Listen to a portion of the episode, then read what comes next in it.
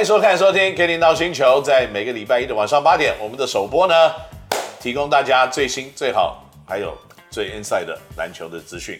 那今天呢是大年初四，所以呢，我们非常高兴可以继续跟荣轩一起来聊篮球，一起来聊聊你在过去呢，还有现在在篮球路上在做什么东西。可是今天比较特别，大年初四我们就边吃边聊，好，好不好？那个大年一定要围一个炉，吃个锅，火锅可以啊。啊，这个东西应该。可以接受吗？可以，可以，可以，可以。好极了。那这个我们知道荣轩，就是你现在不打球了以后，是可能不当球员，还是跟要做一些跟篮球脱不了关系的事情。是是。你现在在锦和高中是当教练，对。那你可不可以？跟我们讲一下，就是为什么你会最后在锦和高中教球呢？呃，首先，首先还是要很感谢，就是一个师大的学长，对，他是他是陈宏杰老师，他是啊，新北是非常非常有名，然后也深耕很久的一位篮球教练。那他是透过关系找到我，那也询问我有没有在高中执教的。的的想法，嗯啊，当然他是一个贵人啦，就是给了我这样的机会，让我有办法去用我的专业去回馈基层嘛，嗯，那我觉得这也是一个很好的机会，那主要还是出现了像学长这样的人，让让我有个机会，所以我现在能够办法到锦和高中去执教，对对，主要是这个机缘。那锦和高中我看过你们比赛了，因为我儿子跟你们打比赛，是 学校对于学术的要求是高的。嗯，个人的这个小朋友的成绩要好。对，那现在篮球队又开始强了起来。那你觉得，在这样子的一个环境，可能跟以前我们带的 HBL 的高中有点不一样。是，有没有碰到什么样子的挑战，或什么不如意，或者还你觉得什么都很顺心吗？嗯，最主要就是因为当我自己是 HBL 孕育出来的球员嘛，那我我们也回头一看，哎、欸。到底什么时候、什么东西是我当时在学生时代的时候所缺少的？嗯，那当然练球是一定、一定是大家都要练球。只是我那时候缺少，其实我觉得一般的高中球员在这件事，我也跟洪杰、洪杰老师常常谈。哎、欸，我们现在高中学生他们是不是在上课时间，因为他们要练球而迅速减少的非常那个那个比例是非常高的。嗯，那我们。也经过讨论之后，也觉得说，哎、欸，是不是我们有这个机会来改变一下这个状况？那就从我们自己开始嘛。对，那等于说，这他们现在体育班是三年级，那从高一开始收篮球专长，那也许我们自己来做一个这样的改变。对，到底学生会不会因为这样子的改变，而他让他的未来可以不要避免说，哎、欸，我变得只会打球，然后。因为毕竟几百个学员、几千人能能能当职业球员的毕竟是极少数。那我们也许培养不出这样的球员，但也许我们可以培养出更多喜欢篮球的人。那可能他在每个地方做老板，嗯，或者他在这个行业他是佼佼者。那是不是等他的成为这样的佼佼者之后，那他能回头来帮助篮球产业这件事情？我觉得我们应该做的是说，我们不用教每个球员。都成为职业球员，而是说我们提供他们更好的学术环境，然后更棒的练球环境。不管是像我们学校，我们提供他们瑜伽，嗯，我们提供他们甚至是飞轮，我们提供他们呃好的重量训练师，嗯，避免他们受伤，然后提供最好的，我们甚至在综合运动中心有足球馆，嗯哼，最好的环境，然后给他们最好的训练，同时也要要求他们在。必须要去上课的时间，你必须要在课堂上上课。那像我们教练职责，甚至我们是有安排巡堂，嗯，那我们是严格禁止学生在上课睡觉。那 真的严格禁止这件事情。然后我们甚至还安排体育班，是我们每天晚上都要晚自习。高洪全听到没有？锦和 适合你。对，我们希望借由这些事情来，哎、欸，来来看一下，我们来尝试一下，到底这样有没有机会？嗯，在也许我们这样做，而我们。依然有很好的成绩，甚至我们抢篮球队更加强大的时候，是不是别人也会觉得说，哎，他们当初我们当初这样，可能一天需要花七个小时、八个小时投入训练，究竟值不值得？嗯嗯。因为学生可能变得只会打球，那我们培养出来也就那一两个职业球员，甚至国手，那剩下的学生是不是就要被牺牲掉？也许他们可以从不同层面去影响这个篮球环境。嗯，所以锦和在未来有打甲组篮球的计划吗？因为现在还是一个乙组竞争的环境，是，对不对？是。那在乙组应该取得还蛮不错的成绩了，所以未来是不是有进军甲组要打 HBL 的可能？呃，我想这件事情当然我没有完全的发个发言权啦，但是我我是非常乐意，也非常乐见我们可以去挑战更高层级的比赛。嗯哼，嗯哼，因为我自己认为我有一个所谓的。篮球竞争性普及提升的这种理论哦，嗯，就说一个国家的篮球要强大的话，不是说哇，你只要有两三个很强的球员，他就很强。其实实际上你在基础的训练，还有在普及的篮球的水准，如果都比较高的时候，是你最顶尖的那个人必然会变得更强一点。嗯，所以。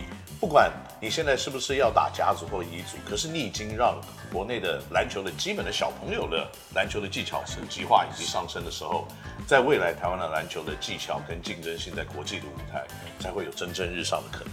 这个我非常感谢你。啊更重要的是呢，嗯，我们可能必须要了解一下，因为外面有很多广大的观众，可能以前都是打篮球的，那他们可能比较不知道，就是说你当篮球选手的时候，嗯。当你变成教练的时候，你会变成什么样？你会有什么样子的挑战？因为毕竟有的人哦，像我自己以前打篮球的，我有一些以前的队友，跟我一起打球的时候，他们就会抱怨什么：跑这么多路有什么用？跑什么五千公尺，还跑一万呢？哇，笨哦！打篮球需要跑五千，跑一万不需要了。结果他们当了教练，我就跟他练球。哎。今天一万了，开始了啊！不要，你知道我的意思吗？我了解，我了解。就是说换了一个位置，就换了一个脑袋了。就是说，你会不会这样？应该不会吧？哎，说说真的，我还真的不会。跑一万吗？真的，我觉得科，我觉得科学化的，不管是管理或者是训练，都是都是趋势。这跟我我跟我学学长洪杰学长，我们两个的想法真的很雷同。就是我们这我们已像我也是经历过那种 突发炼钢。来的的经历啦，但是我们都认为，就是科学化训练这件事情，它是必须要去做的，即便你看不到效果，但是也许不管是学生的健康也好，因为它之所以存在，然后它之所以被这样子大量的被使用，在国外的环境，它一定是要可取可取之处，不管是他学生可以拥有更健全的身心灵发展，或者是能够避免他受伤，我们都觉得这是一个必必走之路，而且它是一个趋势。所以我当球，我当教练之后，其实我真的就是我我的学生都知道，我觉得没有绝对不做过度训练这件事情，也绝对不会强迫他们做无太多无意义的，像我们这样以前的 五千公尺、一万公尺，这些是极少数，极少数。对对对对对。所以你知道，在国外其实 他们会定位每一个年龄或每一个等级的篮球是有他自己阶段性的任务，是像国中国小可能就是。培养兴趣的 stage，然后到了高中就是激发，然后呢开始培训基本的观念以及团队的作战。到了大学的时候，你才可能会有比较更严厉的训练。所以它是每一个阶段是有一个培养期的。是，那到了最顶端就是成人的时候，如果你真的要 pursue 这方面的专业的话，那可能才是你训练最多的时候，也是最密集的时候。那可能国内的篮球，我觉得普遍就是在很基层的时候，他就想让你变得很强大，然后去赢人家，嗯，所以好像少了那个兴趣的培养。这边其实这边我们也要就教练的环境，嗯，来做一个就是有成绩的压力。对，我们这有时候没办法，因为这是最快，我们必须要有成绩。因为大部分的教练其实他是，可能你说可能是约聘，他考不好，他今年没有成，这要为教练讲讲话了。对，就是真的是。在基层教练都非常非常辛苦，他大部分他不是正式老师，他甚至不是正式的教练，对，他都是也许还有凑钱来请你帮忙小朋友打球，对对对，没有成绩他没有说服力，嗯，所以很多教练他是没有办法的办法，他必须要把学生快速的、快速用尽任何方法去去增加他的竞争力，对，所以才会有很多很多我们无法想，他也知道，也许这样不好，但是他没办法。其实，在国外的篮球的竞争的环境，就是跟我们国内可能真的还蛮不相同的。因为在美国啊，就说如果你是公立学校的联盟的话，联赛的话，你只能去网络你这个学区里面的学生来打球。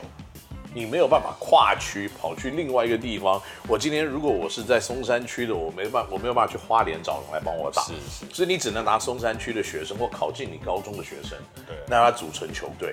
那唯一的不一样的地方就是像这种私立学校，是，那可是私立学校有的时候又有私立学校联盟，嗯，所以他又不跟一些公立的学校混起来打，所以。你可以想象到那个竞争，就是那个教练得到好成绩的压力，相对的就会比较少一点。是，我相信他们是比较健全一点啊。我觉得那个运动环境还是比较有大的关系。好，那这个篮球的环境是很竞争的。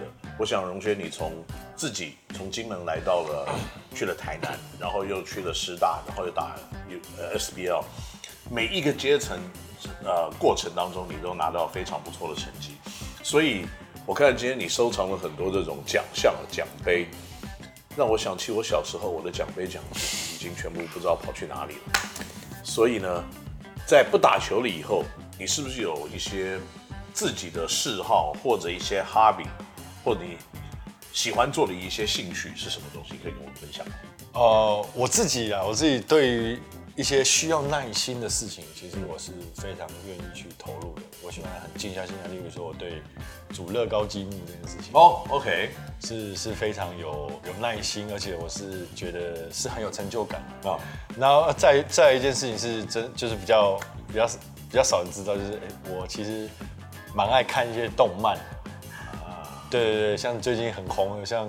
《鬼灭之刃》这些东西东西都是《鬼灭之刃》，那是很血腥的一个漫画。对对，但是其实自己一刀把人家砍成两段那种。也许退休之后真的多了蛮多时间了啊，那可以可以开始感受很多不同。我以前当球员真的是除了看球赛就是看球赛。对 对，现在是多了比较多自信。我觉得多方尝试，很多东西都是第一次，但是很有趣。很有趣。所以你刚开始从球员退下来的时候，你会发现你有很多的自由的时间，不知道怎么花。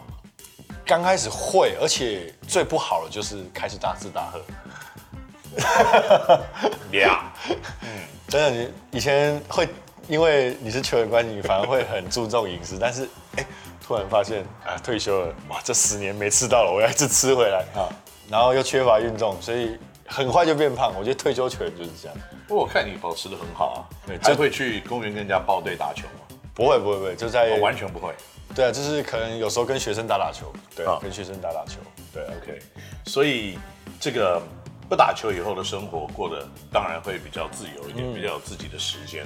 那在这个时间里面，你有没有一些自己的收藏品？因为我看我面前有各式各样的东西，呃，有奖杯，有 有酒，嗯，你有收藏酒是不是？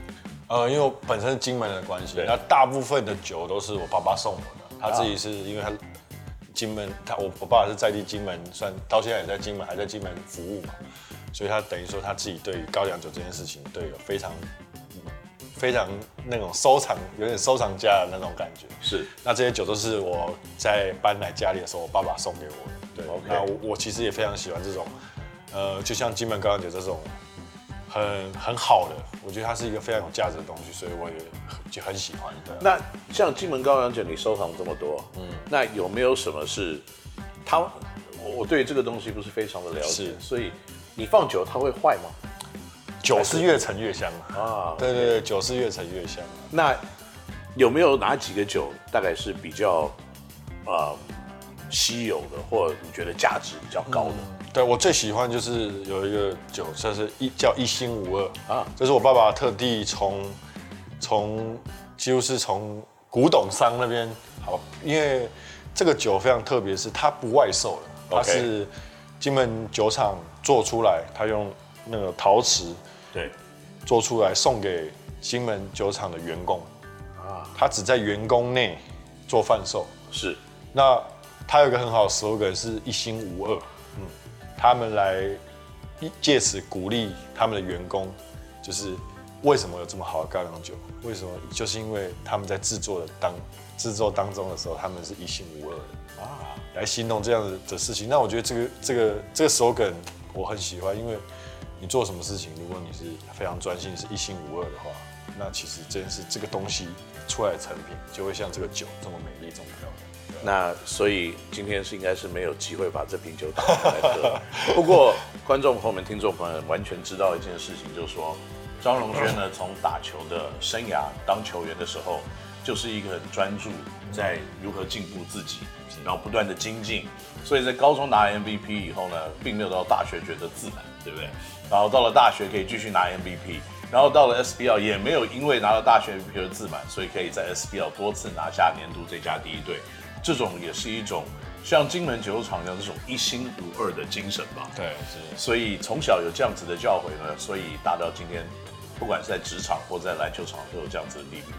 那今天呢是大年初四嘛，嗯、所以我们要不要再多吃一点？那也在这边跟大家说声拜拜，也千万不要忘记了每个礼拜一的晚上八点钟跟我们一起看《肯尼 NOW 星球》，我们下次再会，拜拜，恭喜发财。